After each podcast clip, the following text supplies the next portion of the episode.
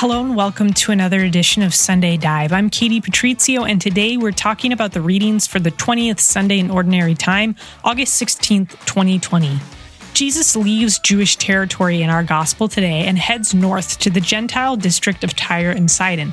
There he encounters a Canaanite woman whose daughter is possessed by a demon.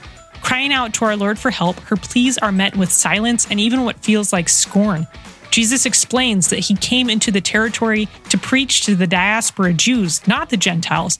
Nevertheless, his heart is in the end won over by this woman's persistence and he grants her desires. Greetings and welcome, and thanks so much for tuning in. Uh, special thanks, real quick, to everyone who dropped a review of the podcast over the last week. I got a bunch of them that came in after my request. So thank you so very much for everybody who took the time over the last week to review the podcast. Really grateful. Um, there's no time limit. It's not like a, a, a specific window in which you can review the podcast. You can review it at any time. So if you didn't have a chance to review the podcast last week, please do so. Just head to whatever app you typically use to listen to the podcast. I think both most of you are on Apple Podcasts, and you can drop a review right there quite easily, and it helps uh, kind of increase our audience, I guess you could say. Um, because the more reviews that ha- we have, uh, the more good reviews we have, the more um, the podcast is suggested to other people. So that being said, today we are talking about the readings for the 20th Sunday in Ordinary Time. We are deep in Ordinary Time. Uh, and our gospel, as typical for year A, is Matthew, Matthew chapter 15, verses 21 through 28. There's, uh, we skipped a little bit from uh, what we covered last week in the gospel, but I'll talk a little bit about what we skipped because it's kind of, it appears to be relevant uh, to the episode we discuss here today in our readings and in the podcast. So, Matthew chapter 15, verses 21 through 28. Let's read it together. And Jesus went away from there and withdrew to the district of Tyre and Sidon. And behold, a Canaanite woman from that region came and cried out, Have mercy on me, O Lord, son of David. My daughter is severely possessed by a demon. But he did not answer her a word. And his disciples came and begged him, saying, Send her away, for she is crying after us. He answered, I was sent only to the lost sheep of the house of Israel. But she came and knelt before him, saying, Lord, help me. And he answered, It is not fair to take the children's bread and throw it to the dogs. She said, Yes, Lord, yet even the dogs eat the crumbs that fall from their master's table. Then Jesus answered her, O woman, great is your faith. Be it done for you as you desire. And her daughter was healed instantly. Matthew 15, verses 21 through 28. This is a fascinating gospel. It's one of those gospel readings where there's things that Jesus says in the gospels that are sometimes shocking. This is definitely one of those gospel readings that's like really shocking. Um, because of the things that Jesus says to this poor woman. Generally, he's a very empathic guy, our Lord, right? And he uh, desires to help people, but he just puts this woman off. It's like, Lord, are you having a bad day or something? And uh, and and but, but there's there's another kind of fascinating aspect to it as well. Though every time I read this gospel, I think of um, the connection that the two of them had because there's a way in which the the dialogue reads like boom boom boom boom like back and forth back and forth. There's almost like a banter. Like like the woman knows something about jesus's heart and she knows how to banter with him. And uh, so i just love i love that idea because i think we get into we get a, a view of of the kind of dialogue that our Lord probably enjoys having with us. Because uh, when he finally comes around And I don't know that he really comes around like he didn't like her in the first part of the gospel and then in the last part actually he does but i i think he's testing her but nonetheless with this kind of testing that we all undergo right um there's this banter that takes place so so uh you know as far as spiritual edification goes which I need, I know I usually save for the end. Don't be afraid to banter with our Lord. He seems to enjoy it, right? That's kind of what wins his heart over at the end of the day. So let's just start from the very beginning and uh, and talk about some of the details of our gospel. So it tells us that uh, Jesus went away from there and withdrew to the district of Tyre and Sidon. Now, I mentioned that our gospel today does not pick up where the previous week's gospel left off. It actually does skip a little bit. So it skips the first part of uh, Matthew chapter 15 because we pick up here at verse 21. So, what uh, did we skip? Well, what we skipped is uh, an interaction that Jesus has with the Pharisees. So the Pharisees come to Jesus and they say, why don't your disciples wash their hands before they eat? They disregard the tradition of the elders. And Jesus seems uh, pretty right off the bat annoyed at this because he shoots back at them. Well, uh, why don't you guys follow the commandments of God? And they're like, what are you talking about? And he goes on to explain to them that uh, they found a way around the fourth commandment, essentially. Uh, so the fourth commandment was understood to uh, imply, remember, the fourth commandment is honor your father and your mother. The fourth commandment was understood to imply also material support for your parents, but the Pharisees had kind of uh, conjured up this allowance where so long as you dedicated your money to God and, and tithed it to the temple, you didn't have to use it to materially support your family or your mother and father. And so it seems like this was kind of a problem in Jesus's day, the fact that he brings it up to them and calls them out on it. Like perhaps some Pharisees were like, well, I don't like my mother and I don't like my father, so I'm not going to financially support them. Instead, in my piety, I'm going to give my wealth to God and I'm going to tithe it to the temple. And mother and father, you understand, right? Because I need to give my money to God. Now, Jesus is not one to uh, excuse us from tithing. I could do like a, I could do a special episode on why each and every one of us should give to the church. But that's another topic for another day. Nonetheless, there is a sense in which uh, the Pharisees have found a way to circumvent the actual law of God. Because remember here, what Jesus brings up to them is the fourth commandment. Now, what they bring up to him is not in the Torah. It's a quote unquote tradition of the elders, which means it's a, a practice of piety forwarded by the Pharisees. And the idea is that there's a law that the priests have to wash their hands before service in the temple. And so the Pharisees were, were like, well, in our piety, we're going to say that everyone out of piety should wash their hands before they eat. So we're these are these are two different levels here, but nonetheless, the Pharisees are are annoyed that Jesus' disciples aren't following the quote unquote tradition of the elders. And what that uh, causes is first of all as i mentioned jesus you know brings up this this example of how they fail to keep the fourth commandment but then he goes on to explain um, at matthew 15 10 and following what it means to actually be pure versus un, impure. What it means to actually be clean versus unclean right?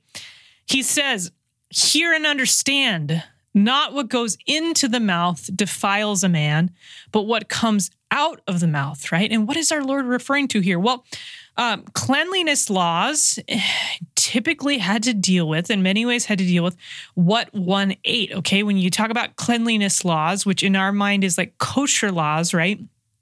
We're talking about what Jewish people could eat. And what Jesus is saying is it's not what you eat that defiles you, but what comes out of you. It's not what you put into your mouth that makes you unclean, but what comes out of your mouth, right? He goes on to describe, right, uh, lust and licentiousness and on and on, all the things that come out of us that come out of our hearts. And so what Jesus is doing here is defining what what true uncleanness is. So true uncleanness is not merely ritual. It is ethical as well. And so this is why our Lord constantly referred to the Pharisees as hypocrites because you know, him and his, you know, he is God and his omniscience, his all knowingness, he can see the heart of the Pharisees and he sees that they are so outwardly, quote unquote, pious, but inwardly, they're sinners. They're hypocrites, right? And, and I mean, so many of us are as well. We don't want to ever separate ourselves too much from the Pharisees because we all have elements of the Pharisees within us. And you know, Pharisaism can sometimes become even more of a struggle the more you grow in virtue, right? So the Pharisees were deeply devout and pious, right? They would pray a lot, they'd spend a lot of time in the temple, they'd spend a lot of their time studying Torah, right? And so just just something to be aware of, my friends. If you are one who is finding yourself drawn towards God, which is a beautiful, wonderful thing, you need to be on the lookout for Pharisaism because we can start kind of looking past our imperfections and past the rot that is in our heart because we go, oh, but, um, you know, I go to mass regularly. We can all go to mass regularly and have it have no effect on our lives, little to no effect on our lives, unless we're actually making an effort to reform ourselves, to conform ourselves. And who are we conforming ourselves to? We're conforming ourselves to Christ. Now, I just spent a lot of time talking about uh, the part of the gospel that's not actually our gospel reading, but it's relevant to our gospel reading because it kind of sets a scene for it. So, who is unclean? Like, who is the most unclean? Non Jews, right? And what Jesus does here for us in his kind of preamble to the beginning of our gospel reading here at verse 21 is begin to change the perception of cleanliness and uncleanliness. He he begins to hint at possibly a putting aside of purity law, which he's going to do. And if purity law is done away with, then the door to those who are unclean, aka the Gentiles, is opened. And this is fascinating because at the very beginning of our gospel, where do we find Jesus? We find him not in Jewish territory, but we find him in the district of Tyre and Sidon. So then we have to ask ourselves, where is Tyre and Sidon? So Tyre and Sidon are two cities on the coast, uh, the Mediterranean coast. So uh, Palestine and modern day Israel is bordered on the east side by the Mediterranean Sea. And so Jesus, in going to Tyre and Sidon, would have been going quite a ways north of where he normally was in Galilee and north and northwest. Did I say that? Did I say that Israel is bordered on the east by the Mediterranean? That would be the west. I'm getting my cardinal directions mixed up. So Jesus would have headed north and west to find himself in um, Phoenicia, okay? An area that included Tyre and Sidon, these two like twin cities that are right on the coast, right on the Mediterranean Sea. Um, and so these are, this is Gentile territory, right? not only is is Gentile territory, but the particular person that Jesus encounters here is labeled for us as a specific kind of Gentile. She is a Canaanite, which would have likely caused many Jews witnessing this exchange and then reading about it in Matthew's gospel, it would have caused them to cringe, right? Why is that? Well, the Canaanites are the ancient enemy of Israel. So the, their first mention, right, is is all the way in the book of uh, Genesis. We're told in Genesis 10 that Canaan is the son of Ham, who is one of the three sons of Noah. Now, that's already problematic because um, Ham, uh, in addition to having a really unfortunate name, um, was also the uh, son of Noah, who was he was a sinner. He was unrighteous. So if you remember the the random story in Noah where Noah gets drunk, and it tells us that um, his son Ham uncovers his father's nakedness. Um, uncovering your father's nakedness is a Hebrew euphemism for incest, okay? And so Ham was the sinner in the family. And, and you didn't uh, necessarily want to be part of Ham's descendants, right? Because Ham did not remain faithful to the Lord. So that's fascinating because and this is this happens all throughout scripture that those who are unfaithful to the Lord end up uh, issuing forth descendants who become enemies of Israel. So, um, Canaan is the son of Ham, and it's from Canaan that uh, the peoples uh, come forth. The descendants of Canaan are the peoples that actually end up dwelling in the land of Israel dwelling in the land of, you know, what was called at the time Palestine, dwelling in the promised land that uh, God promises to Abraham. It's the Canaanites, the the the sons of Ham. And then interestingly enough, one of the sons of Canaan is named Sidon. Okay, so arguably that's where the name of the city of Sidon comes from.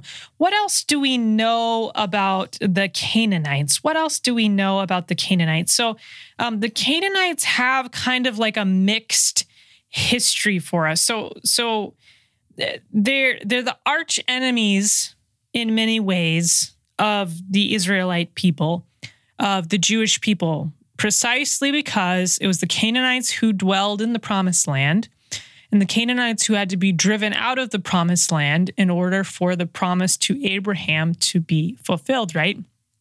But there's other there's other um, kind of aspects of the Canaanites, um, both on the positive and on the negative kind of level, all throughout Scripture. For, so, for example, and this is related to last week's reading. So, last week's first reading was about Elijah, and he's on the run, right? And this is where um, God reveals Himself to him um, in the silence, right?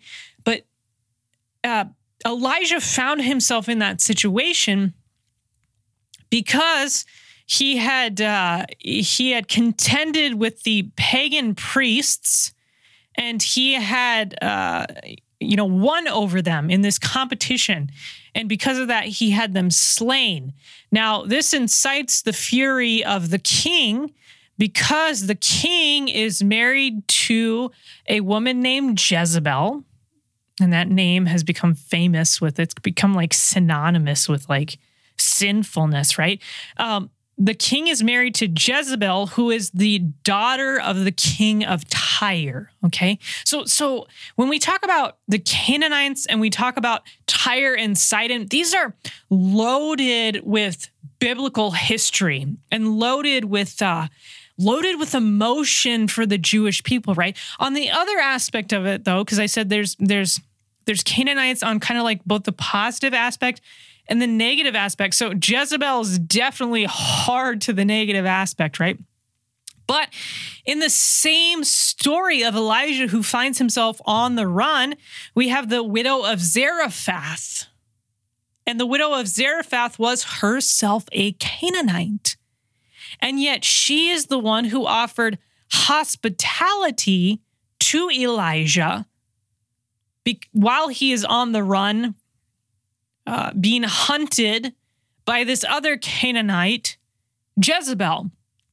So we have Jezebel and the widow of uh, Zarephath. Just a fun little fact Zarephath is a Phoenician city that finds itself between the two cities of Tyre and Sidon. And just because I love fun facts for you here and I love connecting things, um, you have maybe heard before how the color purple had deep significance in the ancient world. So the color purple um, was associated with royalty, with wealthy people, and then with royalty.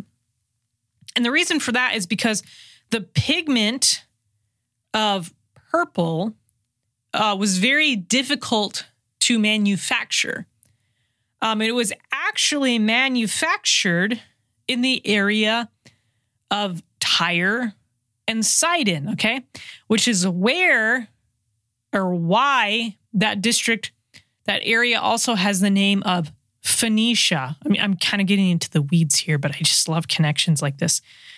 So, Phoenicia is actually a Greek name, which means it's an exonym, right? It's a name of a place given by outsiders because the, the inhabitants of Tyre and Sidon were not themselves Greek, so they wouldn't have given themselves a Greek name. Nonetheless, the area became referred to as Phoenicia by the Greeks, which means land of purple, because in that area of Tyre and Sidon, there were the understandably because they're on the Mediterranean Sea, there were the uh, the sea snails that were harvested in order to manufacture the pigment purple. And the pigment purple was so expensive because it was so hard to manufacture and it took so many sea snails that it was really expensive. And so only very wealthy people could afford to have purple clothing. And actually, from what I understand, somewhere around the fourth century AD in the Roman Empire, purple, there was a law that was put in place that only uh, the Roman emperor could wear purple. And so it became associated with. Uh, with uh, royalty, so wealthy people, and then with royalty. In Mark's gospel, he says that the Canaanite woman is a, Sy- uh, a Syrophoenician a Syro-Phoenician. So that's in reference to Phoenicia um, and Syria because the area was annexed to the Roman district of Syria. And so it became known as Syro-Phoenicia, which is why in Mark's gospel, um, the woman is referred not as referred to not as a Canaanite, but as a Syro-Phoenician. But honestly, by calling her a Syrophoenician, it wouldn't have been quite as jarring for the Jewish people as calling her a Canaanite. Okay, so back to where we were. Jesus uh, finds himself in Tyre and Sidon, and he encounters this Canaanite woman. We said these these Canaanite people have uh, the, the Canaanites bring all sorts of like baggage with them like emotional associations for the Jewish people. Jezebel, the widow of Zarephath. Fascinatingly enough, to continue with the idea of like positives and negatives, Jesus himself had some Canaanite ancestors. Okay, so in Matthew's genealogy of our Lord, he lists at Matthew 1, verse 3 and verse 5, Tamar and Rahab and these are both Canaanite women. Okay, so there's an idea in which the Canaanites are the arch enemies of the Jewish people. And yet at the same time, they're like part of Jesus's genealogy, which means they're part of the genealogy of, of David, mind you, right? Okay. So it's not like just simply Jesus had some awkward, like personal background. We're talking about like the descendants of David here, okay? So the the the idea of Jesus encountering a Canaanite woman is is very loaded. This goes this goes back as far as the Old Testament. Not that I need to keep like beating this horse for you, but if you want to, you can head to Wisdom chapter 12.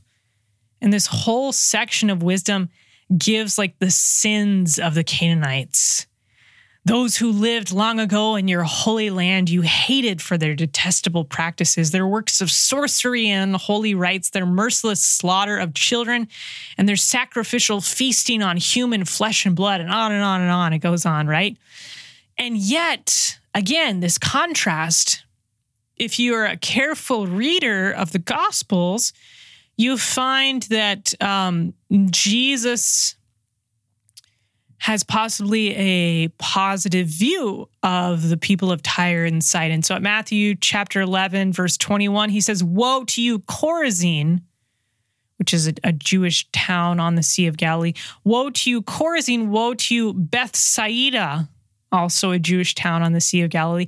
For if the mighty works done in you had been done in Tyre and Sidon, they would have repented long ago in sackcloth and ashes. But I tell you, it shall be more tolerable on the day of judgment for Tyre and Sidon than for you.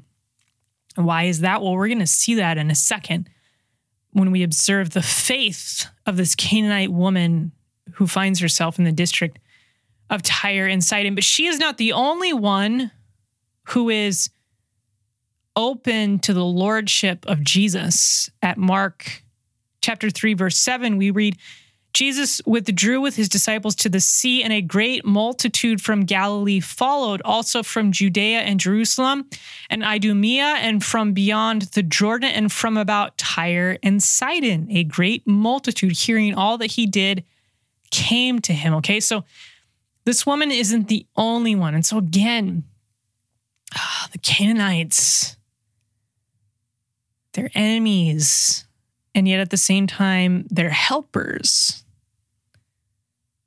Uh, Tyre and Sidon, it's it's pagan, and yet at the same time, Jesus says that it's more faithful. Those two pagan towns are more faithful than Chorazin and Bethsaida.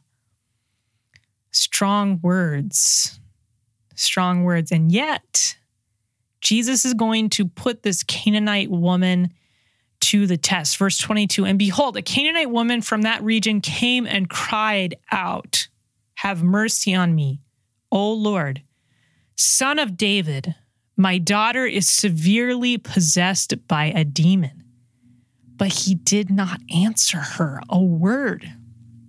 And his disciples came and begged him, saying, Send her away, for she is crying after us. He answered, I was sent only to the lost sheep of the house of Israel. But she came and knelt before him, saying, Lord, help me. Lord, help me. And he answered, It is not fair to take children's bread and throw it to the dogs. Yes, Lord, yet even the dogs eat the crumbs that fall from their master's table. Let's unpack this dialogue, this back and forth. First of all, she comes, she cries out, Have mercy on me, O Lord. Have mercy on me, O Lord. Uh, Dr. Pitre points this out in his own commentary on um, our gospel here today that this this phrase that she uses it's not exactly the phrase that we used in the liturgy and yet it's essentially the same idea have mercy on me o lord have mercy on me, eleison, and Lord, Kyrie. Kyrie eleison is what she cries out to him. And so we can be reminded of that as we find ourselves in Mass in the beginning parts of the liturgy and we cry out, Kyrie eleison. Now, fun fact for you here maybe you've already put two and two together. Many people think that Kyrie eleison is Latin because the vast majority of the rest of you know the the texts of the liturgy, the you know non-vernacular texts of the liturgy are Latin nonetheless. This phrase, this mass response is in fact Greek. And so it totally brings us to this place. It puts us in the place of this Canaanite woman. Have mercy on me, O Lord. Kyrie eleison, son of David. Now, you'll find at various times that people cry out to Jesus and they call him the son of David, such that we can get used to people calling him the son of David. But you have to understand that that's like um, a, a really interesting and probably even jarring thing for people to hear Jesus be called son of David. Why? Because that's a that's a royal phrase. That's a royal name. That's a royal title.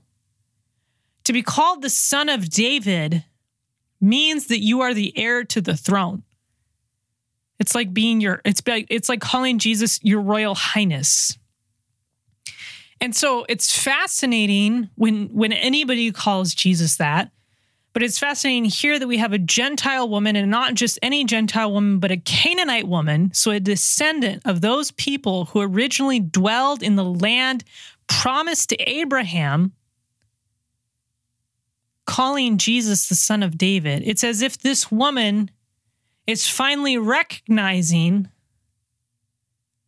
the people and the man that conquered her in many ways. And she she recognizes that gladly. It's as if to say, um, not only have you conquered me, although that would have felt a little ambiguous at the time in the political setting because Rome had conquered all of them, right? But but there's a sense in which, uh, looking at it from a historical perspective, she's saying, Lord, you have conquered me. But not only that, but like, Lord, conquer me. Like she welcomes that. She welcomes Jesus's lordship over her. Do we welcome Jesus's lordship over us? That's a really um, that's a really tough question. Do we welcome Jesus's lordship over us? What is the what is the primary thing that a king does, right? What is the primary thing that a ruler does? He institutes laws for the governance of his people. How many of us are averse? We're averse to anyone telling us what we ought to do. We're even averse to to people like highly recommending things to us. Do we welcome Jesus' lordship? And do we welcome Jesus' lordship in the people to whom he has he has delegated his lordship? You know, so many times I hear people like reference their parish priest or their bishop and say, um, you know, uh, whatever, Jesus wouldn't do that. Now, I'm not one to say that our parish priest or our bishop are Jesus for the same reason that they themselves would not say that they are Jesus. Nonetheless, in the office that has been delegated to them through Jesus in his church, we owe the same obedience. So not only can we ask ourselves, do I welcome Jesus' lordship over me, but do I welcome those to whom he has delegated his lordship?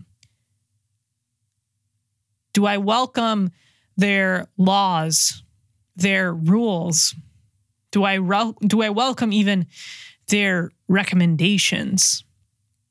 Have mercy on me, O Lord, son of David. My daughter is severely possessed by a demon, so she needs something. And she recognizes that only Jesus can free her daughter from this demonic possession, from the influence of Satan.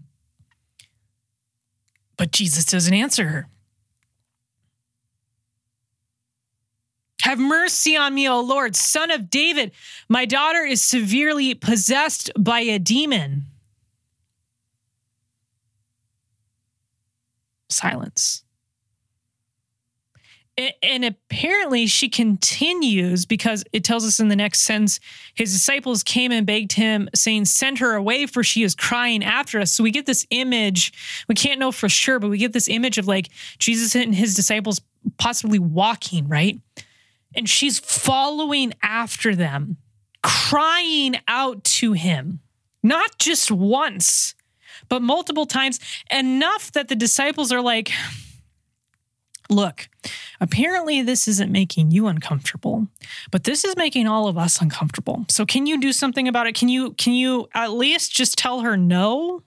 Maybe maybe that's what's going through their head because at this point he's simply ignoring her. Have you ever felt ignored by God? The scripture here teaches us how we respond to a feeling of neglect from God. How do we respond when we feel that God is answering us with silence? How do we respond? With persistence. With persistence. Send her away, for she's crying after us. He answered, I was sent only to the lost sheep of the house of Israel. I was sent only to the lost sheep of the house of Israel. This is fascinating in part because it actually describes to us, it tells us why Jesus found himself in the district of Tyre and Sidon, why he chose to leave Jewish territory and go to the land of the Gentiles. Because if, if you're, you know, paying attention, you're kind of having a critical mind as you read through this gospel, you might be like, I don't really get this because why would Jesus go into Gentile territory, then refuse to do good works for the Gentiles? And Jesus answers this question right here. He says, I was sent only to the lost sheep of the house of Israel. What is he referring to here? It's referring to a group of people that's very specific. So if you remember back to um, Israelite history, and I wish I had more time to go into this. One day I'll do like a I'll do a Bible course for you guys that uh, that that, that goes through the broader history, but. Um, you may be familiar with the idea of the divided kingdom. So Israel was ruled over in unity by David and then by his son Solomon. But under Solomon's son Rehoboam, the kingdom of Israel split into two kingdoms. And Israel, uh, the name Israel came to refer to just the kingdom in the north, and the name Judah came to refer to the kingdom in the south. Then what happened is because they had kind of divvied up their power um, and separated from one another, they were susceptible to foreign powers. And so both Israel, the northerners, and Judah, the southerners, end up being taken off into exile. And some of them return, but some of them don't. And some of them uh, choose to kind of stay where they find themselves or to move but not return to the promised land, to not return to the land of Israel. Nonetheless, they're Jews, and some of them are even devout Jews. So, you know, for example, in the book of Acts, when it talks about Pentecost and Jews coming from all over the world to Jerusalem to celebrate the feast, right? These are true Jews, these are devout Jews, but they don't find themselves in the promised land. They are, quote unquote, the lost sheep of the house of Israel, that they're diaspora Jews, Jews that have been dispersed by the exile. That's precisely why Jesus goes to the Gentile territories in order to call to himself to minister to his fellow Jews, but who find themselves in Gentile territory. And so, what Jesus is saying is, I know I'm here, I know I'm in Gentile territory, but I'm not coming for you. But she came and she knelt before him, saying, Lord, help me. Lord, help me. This Greek word that's translated knelt, proskuneo, in the vast majority of other places where it occurs in the Greek New Testament and the Septuagint, which is the Greek Old Testament, in the vast majority of places where proskuneo, this Greek word occurs, it's translated worshipped. And so, in many ways, we could argue that what she did here, and we, um, when we really think about it, yeah, there's maybe a sense in which she's kneeling down, begging him to help her. But it makes sense, especially if she's already called him Lord and Son of David, that she's trying to convey to him that she is his. She is his. She came and worshiped him, saying, Lord, help me. And he answered, It is not fair to take the children's bread and throw it to the dogs. Holy buckets. Okay, so the first time she makes a request, he doesn't answer. The second time she makes her request, he kind of like answers it, but like just in her direction. Because it's not really clear if he turns to her and says, I was sent only to the lost sheep of the house of Israel, or if she says that, or if he says that to his disciples. I'm thinking it's more the latter, but maybe it's like an earshot, right? And then, and then this third time, when she kneels in front of him, worships him, and says, Lord, help me, what does he say? It is not fair to take the children's bread and throw it to the dogs. Whoa. Whoa. There's a there's a lot going on here. For one, this is one of those beautiful phrases that you know many times um the things in scripture have to like be translated into our own language and context to really get them. This does not. This comes across loud and clear through 2,000 years of cultural difference and cultural history, right? It is not fair to take the children's bread and throw it to the dogs. But but let's dive into it a little bit there's a sense we can look at um, how the Gentiles view dogs and how the Jews view dogs. So, first of all, uh, Gentiles were more uh, sympathetic to dogs and would, you know, be more likely to keep dogs as pets. Um, but they didn't have like pet food like we have pet food, right? You wouldn't go to Costco and pick up your, you know, giant bag of dog food for Fluffy what how would you feed your dog from what's left over from the crumbs right but let's look at it from a Jewish perspective. In Jewish culture, dogs were gross and dogs were unclean. And dogs were not like supposed to really be in the town at all. They were supposed to be like run out. And because of that uncleanness, there's an idea in which dogs can be associated with Gentiles and Gentiles with dogs, right? They're both unclean. It is not fair to take the children's bread and throw it to the dogs. In other words, it's not fair to take what is rightfully the Jewish people's, what belongs to the Jewish people, and give it to the Gentiles. Now, this is not really an, an odd idea. Um, Jesus came first and foremost for the Jewish people. He had he had a an intelligence, a rationale behind his ministry. St. Paul talks about this a fair amount. Why? Because Paul was the first one to really intentionally take the gospel to the Gentiles. So, for example, at Romans chapter 1, verse 16, Paul says, I am not ashamed of the gospel it is the power of God for salvation to everyone who has faith, to the Jew first and also to the Greek. So, Jew first and then to the Greek, Jew first and then to the Gentile. Why Jew first? Because they are the promised, uh, the the promised people, right? Jew first and then Greek. The Jews because they are the recipients of the promise, they are the, the chosen people, I should say. I was calling them the promised people, but the chosen people is the word I was looking for. So Jesus' ministry is primarily to the Jewish people. And he he has uh, provisions for the Gentiles. It's just going to come later. Jesus' ministry to the Gentiles is going to come later, and it's going to come primarily through the church, right? It is not fair to take the children's bread and throw it to the dogs, but she said, Yes, Lord. Yet, even the dogs eat the crumbs that fall from their master's table. Even the dogs eat the crumbs that fall from their master's table. And you can see how I can just I can just see how Jesus's heart just like melts when she says this.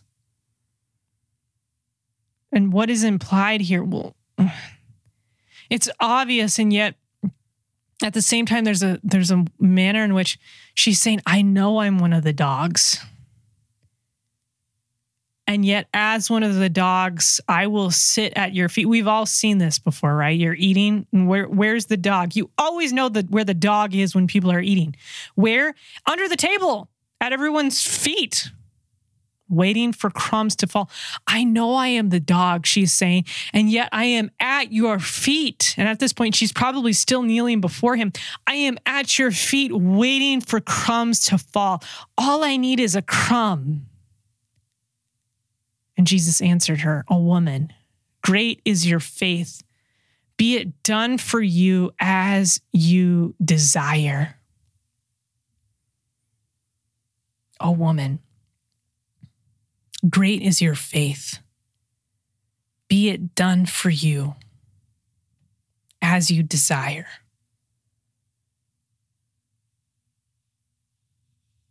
How are we how are we when we have to be persistent in prayer? How are we when we encounter silence from the Lord? One of my favorite things about this reading is that it actually reminds me so much of the wedding feast at Cana. So, if you remember back to the wedding feast at Cana at John chapter 2, uh, Our Lady comes to Jesus and says, They have no wine. And he says, My hour has not yet come. In other words, it's not time for me to, to perform a miracle right now. That's what he's saying to her. It's not, it's not time yet. It's not time for me to begin showing forth my divinity. It was not part of Jesus's plan. And yet, what does Mary say? What does Our Lady say? She turns to the servants and says, Do whatever he tells you. And what does Jesus do? He performs his first miracle. There's a way in which it was not part of our Lord's plan to help this woman. He says it himself I was sent only to the lost sheep of the house of Israel. And yet, this woman this Gentile woman, this pagan woman, this Canaanite woman, she changes his mind. She changes his mind. How does she change his mind? With her persistence, with her faith. A woman, great is your faith. Be it done for you as you desire.